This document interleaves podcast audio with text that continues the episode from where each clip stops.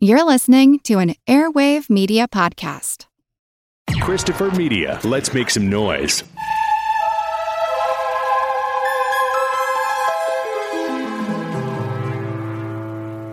Hey folks, Mike White here from the projection booth bringing you a special bonus episode. Here's an interview with Ted Raimi, one of my favorite character actors, one of my fellow Detroiters, and I hope you enjoy this interview with Ted. Everybody says, you know, hey, I'm from Detroit. It's just the easiest shorthand, but where did you grow up at? I grew up in two places. I grew up actually on the west side of Detroit when I was a kid at Six and Livernois and uh, like two blocks from U of D, and then which is weird. And then we, family moved out to the burbs later on. Later, after I went through a bunch of different schools, including Oakland and MSU and NYU, uh, I went back to the University of Detroit. So it was weird. I went to school just a couple blocks from where, where I initially grew up. You were born in what, 65? Yeah, that's right. So you were just you were a little pipsqueak for the riots, but it was uh, still probably not too good of a scene in Detroit when you were growing Uh, up. I suppose, yeah. You know, I don't really remember them. I was too young. I was too young, but it's great. You know, look, my whole life Detroit's been on the the, the decline, and just in the last five years, it's been on the true incline. I mean, th- it's gone through, you know, a hundred kind of bullshit versions of of coming back, but this is really it. Another renaissance, as it were. Yeah, but a real one, not just you know like Coleman Young bullshit renaissance where fucking puts a building up and goes, okay, go fuck yourselves, Detroit. You know, that's what I that's what I finished now. You know, it was it was this like a real deal, you know, and um, so it's good, yeah.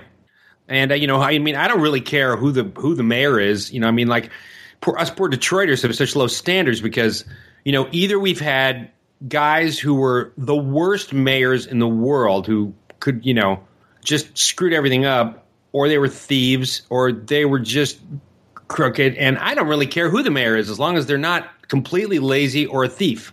So that's really low standards. It's like I'm sure Duggan's a great. I don't know him all that well. You know, he's probably a fine mayor, but um, if he's not stealing and he's not not doing anything, which he doesn't seem to be, he seems to be at least trying. You know, then I got to give him credit. You know, Yeah, the best thing is he's kind of staying out of the news, so it's not like a Kwame Kilpatrick situation. right? He's, he's not some uh, you know high roller dude or whatever. You know. So tell me about your relationship with movies when you were a kid. What, were you always a movie fan? Yeah, I was always a movie fan. I loved movies. There were two things that I could escape to as a kid because I was bullied frequently in high school.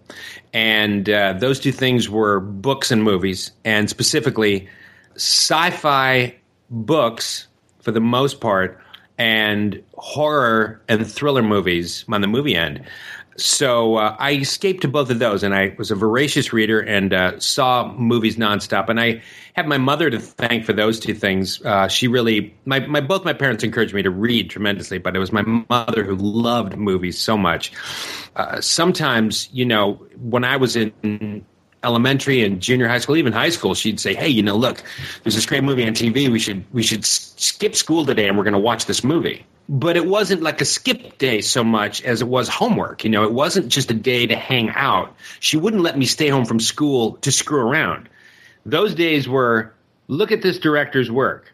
Look at this actor. He did this movie, that movie, that movie look at the tension they're building here. Isn't that exciting? So it was really you know she she started off as an actress my mother. Never continued with that end of her career but in the end she became a very successful uh, detroit businesswoman she owned and operated a chain of women's lingerie stores there were four of them at one point but yeah she she really got me into that i have her to thank so that that's that's what that's how i got started Who were some of your favorite authors? I, you know, some of the classic guys, probably like Ramsey Campbell. I used to love to read Ramsey Campbell a lot.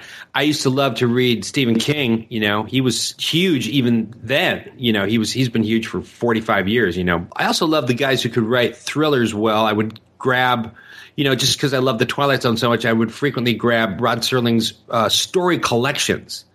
You know, he was a really great short story writer too. Most people didn't know that, but he could really write well. In fact, of course, he started writing radio dramas and moved on to television. You know, which is so that's not surprising. Sci-fi wise, uh, you know, I like the classic guys too. Clarke and Asimov, I'd read a great deal of. Um, Robert A. Heinlein, guys like that. You know, they they were really my escape. And and when I when I saw those movies, incidentally on, on television in those days, you know, because there was pre cable days, you know, so like if you caught a movie on TV, it was a really big deal, cut up or not. I would be so wildly impressed with the character actors. I, I, I really identified with them, um, they seemed like crazy outsiders to me. You know, a lot of actors identify with the leading man because they like the toughness and the wiliness of them, and it appeals to a lot of people, and, that, and understandably so. But for some reason, I always loved the character actors. So when I would watch, say, old Warner Brothers movies, I would love to focus on guys like E.G. Robinson and Peter Lorre. And I thought to myself, Jesus, God, those guys can do stuff and get away with stuff and be so big and so broad, but so genuine at the same time. That is, I think, why I gravitated towards comedy and also mostly towards gravitating towards being a character actor and being an outsider. You know, I never really wanted to be a leading man, and I did it a couple times, and I found it really unsatisfying and, and quite boring, frankly. Well, you were a pretty great leading man, though. I, I was just rewatched Lunatics: A Love Story, and you're fantastic. oh, that. thank you, Mike. That's very kind of you. I, I appreciate that. That that particular movie was uh, was very good. Although, if you look at that part, it's only something that a, an independent director and writer with really great vision like Josh Becker could pull off, which is you write a main character, which is really not a leading man, but a character character, like a character actor. That guy is you know he's an agoraphobic and a, a shut in and so and and the movie is rather avant-garde in its style and stuff so i think it it requires a, a, that kind of an actor and i was very very grateful to fill that but that wasn't written really written for a traditional you know young lady man tell me about meeting like uh, like a Josh Becker or Scott Spiegel, uh, uh, Robert Tapert. How old were you when you were meeting these guys? Well, I've known Josh since I was a little kid. I've known Josh since since forever. You know, I remember Josh when I was maybe 10, or 9 years old. He lived around he lived around the block from us, and Josh became a filmmaker in his own right. You know, um, Scott I knew through my brother Sam. Uh, he was good friends with him, so I I, I met him that way. Uh, Rob Tapert, I met him. He was my old, eldest brother's Ivan Ivan's roommate at Michigan State. And when I would go up to visit my brothers up there when they were going to school, MSU, uh, Rob was just hanging around, and I, I, I knew him then, so I, I, remember him from you know probably like whatever nineteen, probably met him in seventy seven or something when I was just like ten, you know, so around eleven or something like that. Yeah, not a long time. How did you get recruited into some of those early movies like It's Murder? I was just a little kid hanging around. That's all. It's just you know when you're that when you're just a kid making movies, you just grab whoever's around. And so I would you know I, though I, that that didn't really start me in an acting career so much. It was just fun to do. Um, I don't think I really started thinking about acting seriously until I was about 17. After I'd had a series of crappy jobs, you know, I, I and and realized like I was a golf caddy, I was a bus boy at this dump restaurant on Second Avenue downtown and uh, it, those were really rough jobs, and I hated them. You know, and they were crappy jobs. I was a production assistant for a couple shoots and stuff. And then when I started acting, I said, "Oh man, this is much easier than doing those jobs. This is incredibly, this is incredibly different and easier, and and it pays too." So, um, so I got acting into acting a little obliquely because most people get into acting because they have this burning desire to act, but I conversely did it because it was easier than bussing tables and then wound up liking it a lot later and didn't want to leave it, you know, so it was, it was strange. So what would you consider your first big acting role then? When when would you say like now I'm an actor? I, I couldn't answer that. I, I don't know the answer to that question. I can I can tell you. I mean, like on a personal level, you know, when I felt like an actor, I think just probably the first time I got in front of an actual paying job in front of a camera, which was I'm pretty sure it was one of my first industrial films I did for Chevy, probably like in 1983 or 84. Right around then, I think I probably felt like a real actor, but um, you know, in my heart, I, you know, probably much later, you know, probably much later when I thought to myself, um, oh, I, boy, this is some serious stuff, you know, like uh, probably years later, like when I was doing seaQuest, you know, for for NBC, I thought, well, here I am with Roy Scheider. Holy shit, this is a big deal. You know, this is a Steven Spielberg deal. So I, you know, that's when I guess I felt like a big shot, I suppose. But you know, um, I, this this whole business that was so ephemeral and it's so will o' the wisp in terms of uh, when you'll be working, how much you'll be working, and who you'll be working with. That I look at every job as an incredible fucking lucky break. And um, which it is, and I think it is for most actors. They may not want to admit that, but it happens to be true. You know, this this business can be yanked away from you. You can, you know, look, all you have to do to see that it, that particular truth plays out at every level in this business is to look out when they're shooting the Oscars on television, you know, on ABC or wherever they happen to broadcast it. And they'll show a wide shot, mediums, close ups of the actors and the audience as they're listening to their compatriots give their speeches, you know. And you can see guys like, if you look not too closely, you can see it pretty plainly. Guys like Matt Damon and um, Jennifer Lawrence and all these wonderful big actors, you can see the terror on their faces. They're absolutely mortified. And i don't they're not they're not nervous so much about winning as they are about losing their place. And it's it's scary. You know it's not up to them for the most part whether an audience likes them or doesn't like them. You didn't used to see that so much really i think back in the studio days. If you look out in the audience and you know when when it was filmed you know back in the days when the studios had contracts since whenever till about the uh, 60s and 70s you know when they were broken up you can see if you look in the Oscar faces, you can see that they're calm as uh, Hindu cows.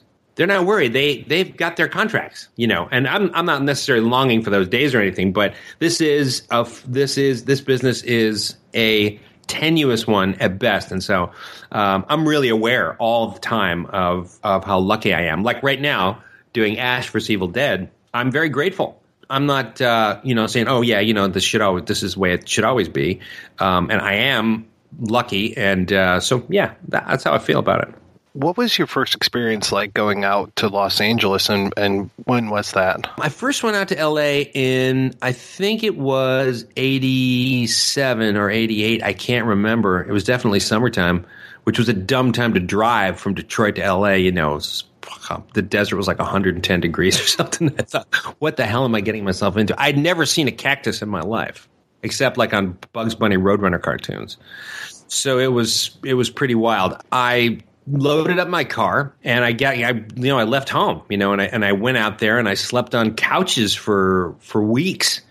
And that was a rough time too because at that point my parents had a rather successful business in Detroit and they offered it to me. They said, "If you don't want to go out to California, you can stay here and run this business."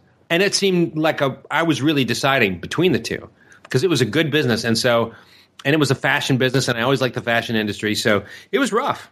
And but I chose acting, you know, because uh, I thought it'd be maybe more fun. That's the only reason I, I, I picked it, and um, and it wound up being a blast, but not at first. At first, it was some kind of hell. And I caught a break because a friend of mine who was a a producer who I'd worked with in Detroit knew this DP, and the DP was friends with Wes Craven. So without a manager, without an agent, she hooked me up with a casting director, of this Wes Craven movie, and uh, I'll never forget it. I was sleeping on my buddy's couch, and the casting director comes in this freaking red convertible, and I thought, "Holy shit! Is this what California is?" This is unbelievable. Like, does everyone drive red convertibles? In fact, no, they don't. But it was sort of my first experience with with the business, and I and I never forgot that. And we drove along the 101 freeway on the way to the office, and I felt very exhilarated. It was really exciting. Anyway, went in and I read. Wes was there, and I and I read for him. It was Shocker, the movie Shocker. He liked me right away and cast me, and I liked him right away too. So that was my first experience. I was In a nutshell, that's what it was. But there were plenty of times when I was sitting down on you know people's floors and couches eating ramen noodles, you know, with CNN in the background, going, "What the hell did I get myself into here?" You've played a lot of, um, I would say, technicians over the years. Like whenever there were nerdy roles, you were kind of the go-to guy. Yeah, I played those for years. What was that like for you? It was great. Um, I enjoyed that those those parts very much. They were. Uh, I always personally loved computers. You know, I was always into them. I was a very shy guy. I still am. Computers were like for a lot of kids today. They were really an outlet. Although now cool kids, of course, for the last 10, 15 years, it's okay for them to like computers too. But in those days, man, you were just a nerd if you liked computers. You know, back in, you know, like the 80s, you were you were just a geek. There's all there was to it, and teased for it. So, but when I got into uh, doing serious acting roles, I took to that like a duck to water. You know, I was used to sitting in front of it. So I think on those auditions, it, I looked authentic. You know, because I had been hunched over those damn things for years. I was a kid, and now here I was, you know, doing these parts. And for the a lot of my fans don't know that for the first 10, 15 years of my career, I didn't do comedy. No, I didn't do comedy at all. No, they were all serious parts. Uh, there were um, there were I mean there was some horror stuff, but the horror stuff I did was not comedy horror. It was just horror. Yeah, did a ton of that, including you know those I did. Yeah, I played those those computer guys on two Tom Clancy movies. I was like a nerd, and in that first movie, I did a couple other pictures, and then culminating in three years of seaQuest DSV, where I was another computer nerd. You know, so uh, it was it was a great great part of my career. And finally, you know, I got to be like thirty, and then when you're thirty, you can't really be a computer hacker. You're just you know you're just kind of a loser at 30 if you're just computer hacking or or a criminal, uh, one or the other. So you're not like a kid trying to do good things. You're just like, whoa, I guess that didn't really work. So I had to change my career. I'm um, change my rather, sorry, I had to change my mo as an actor. You know, but but uh, you, it's something that guys do once or twice in their lives. Actors, you know, uh, women have to do it only once, but it had better work for women. Women have a much harder row to hoe than men do. For example, I went from playing these young computer hackers to uh, doing comedy parts when I was 30. You know, just just raw comedy, just crazy comedy or comedy serious stuff. And that's good. And now that I'm 50, now I can now I'm sort of doing like another there's another phase to my acting career. Now I'm started playing dads and stuff like that.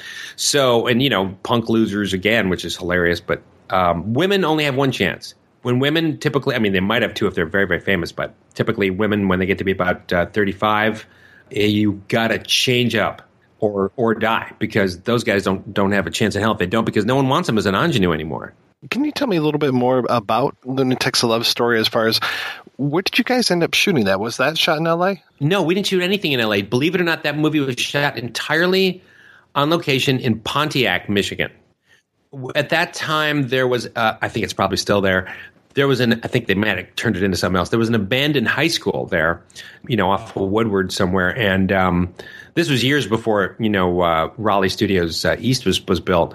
But uh, we shot it there, and we used the gym and built uh, Hank's ap- apartment set, which was supposed to take place in L.A. There for some of the downtown L.A. stuff, we used uh, parts of downtown Pontiac, you know, which was believe it or not, you know, even more desolate in those days than Detroit was in those days. So there was nobody around. Uh, so we really like a whole set to ourselves. It was it was great. It was nice to be able to shoot shoot in Detroit. We we all uh, we all loved it, and that had the wonderful Deborah Foreman in it too, and she was uh, she was great. She was she was um, really a, a sparkly, uh, terrific actor it almost feels like a um, almost like a Tom Noonan play at times, as far as you two kind of falling in love, but really not even being on screen together that often. Yeah, what a funny, uh, what an interesting uh, analogy that is. It was. That's all Josh Becker. I, you know, he's he's kind of a, you know, he's one of these guys that has only made these. Uh, in his film career, he's only made these indie pictures, and he's got like five or six of them. You know, that's uh, maybe the most uh, prominent one, but all his movies are very auditory based. You know, he's one of these directors who likes the words. You know, he's a, he's a word based uh, kind of writer as opposed to an action writer. And so, yeah, it's a very interesting story. Uh, I, and I don't know why that movie gets so much traction. It's um, become kind of a cult favorite, and um, I get asked about it all the time. And it's such an old movie now. My goodness, it's about thirty years old, you know. But um, there's something about it resonates with people. I don't know what it is. What was it like uh, working on Twin Peaks? Twin Peaks was great. I remember the audition really well for that one. I remember um, I had just come from a commercial audition where I was I was playing a dad, and so I had a tweed coat, coat patches, khaki pants, like that. And um, sorry, not a dad. I was I was a teacher. I was playing a teacher, like a young teacher. You know, I was like I think when I read for that, I was like 21 or something, 22. So I was playing like a young teacher, and so I the part was for a punk rock kid named Rusty, who was supposed to have like a mohawk and tattoos and nose rings. And I didn't obviously have any of that stuff. So I told my agent, I, I, don't think I can go in for this because that's not me. And I'm definitely not now me in this costume I'm wearing now. They went, no, no, go ahead. So I went in there and I walked in the door and there were 20, 30 kids there. All of them were real punk kids. Like they had real mohawks and real tattoos. And uh, they looked really, really badass. And I thought, well, fuck this. This is never going to work. So I just about turned around. The casting director saw me and said, hey, Ted, uh, come on in. We're ready for you. I went, oh, man, okay. So I was uh, not prepared. I read thinking there's no way I was going to get that part, not in a thousand million years, but I did, and that was it. And that was on two episodes. You know, there were there it was small parts, but it was oh man, I had a great time, and it was great to meet uh, David Lynch. He was he was awesome. He's just like uh, someone's crazy uncle. I always appreciate when you just kind of happen upon screen. Like one of my favorites for you is uh, your appearance in Hard Target. Yeah, there's a lot of movies I've forgotten about, and I'll tell you, you know, you know, there's a, there's a funny thing. I was telling a, a, friend of mine the other day, and she couldn't believe when I told her this, but um, she's an actor too. I was mentioning that I, I've only seen about sixty percent of everything I've ever been in. I haven't seen a lot of movies that I've done. Most TV shows I've done, I have not watched them. Uh, there's many uh, episodes of Xena I have not seen, for example, and um, some seaQuest I have not yet seen. Um, and that isn't because I don't like the shows. I, I, I was very proud of them. I still am. But once I sort of get it right on set, and I feel it's you know the timing's right and stuff like that. Then it's up to the directors and producers and editors and post production designers to, you know, do their magic on it. And uh, there's nothing I can do. Um, and to to watch it and maybe either cheer for myself or lament over how badly it was cut or lament over my you know performance is is sort of a waste of time you know there's no point to it. Unless a friend is over and they're interested to see what you do and in which case those are the ones i watch you know some people they want to sit with you and stuff and that's cool. But yeah that's just haven't really watched them i don't i don't know how they turned out but they tell me they were they're good. There's just too many books and movies to to see in this world to do stuff like that. And but i have not seen hard target yeah, I, had, I hadn't seen it, and um, I know uh, Rob did a terrific job producing it. I remember that, and John Woo. Uh, excuse me, was that John Woo? No, that was John Woo. Yeah, John Woo. Yeah, he was um, a swell, a really, uh, really a fascinating guy. I asked you about when the first time was when you went to LA. I'm curious, what was it like the first time you went to New Zealand?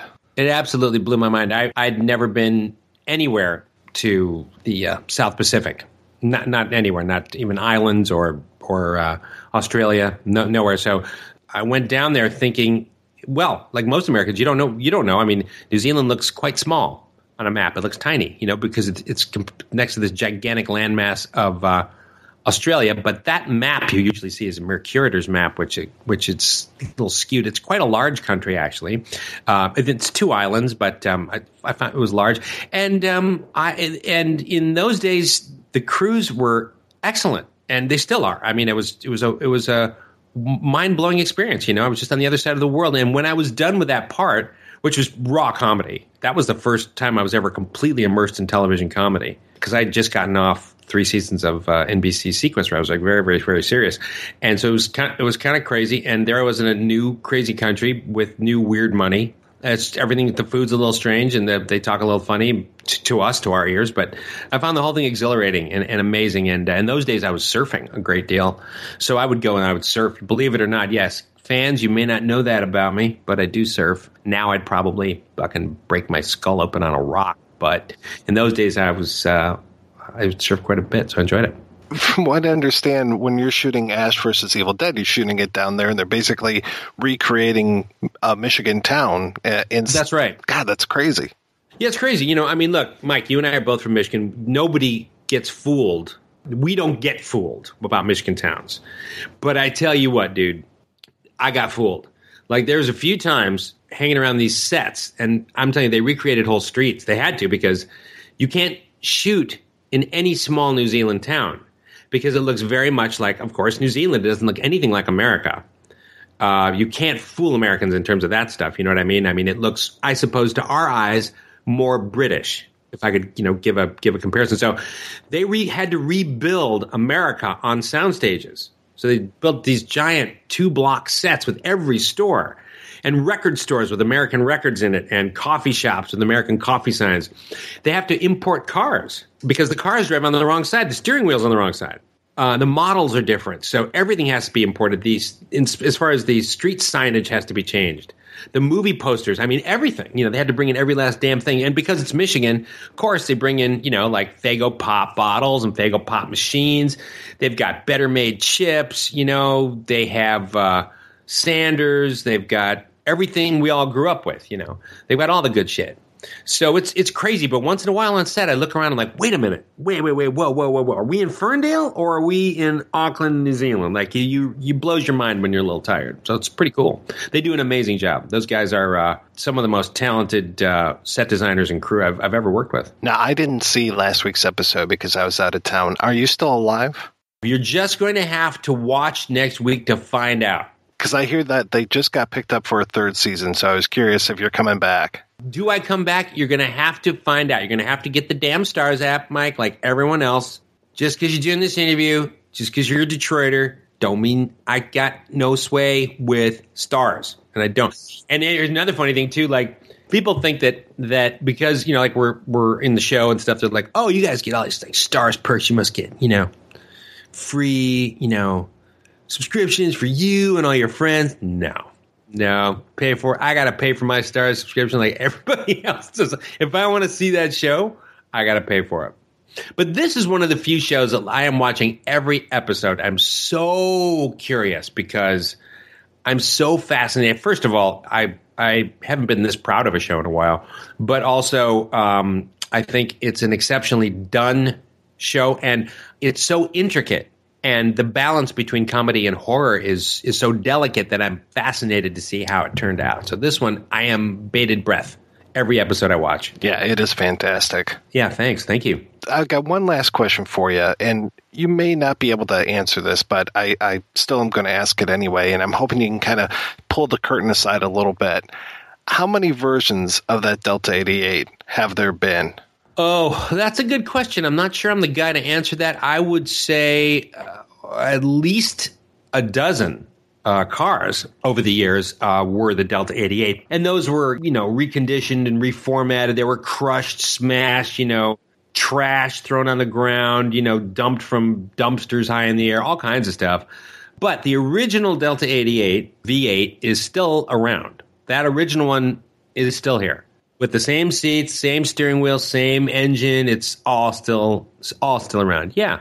Part of the reason it's still around is that, you know, most of its life it was out of Detroit and out of that, you know, Detroit salted road weather. I mean, that's what killed those cars. You know, it's hilarious that out in California there's more vintage cars than anywhere else, but it's not because it's sunny Cal it's not because it's Californians care any more than we do about vintage cars. I think we care more about them than people here in LA do, but they just don't salt their roads. Obviously, it never snows here, so there's nothing to wipe them out. Ted Raimi, thank you so much for your time tonight. This has been a real pleasure. Oh, m- me too. Thanks, Mike. And a big fan of you and a big fan of your podcast. And thank you for keeping film, film theory, and film fans all together in one place. There are very few people like you out there.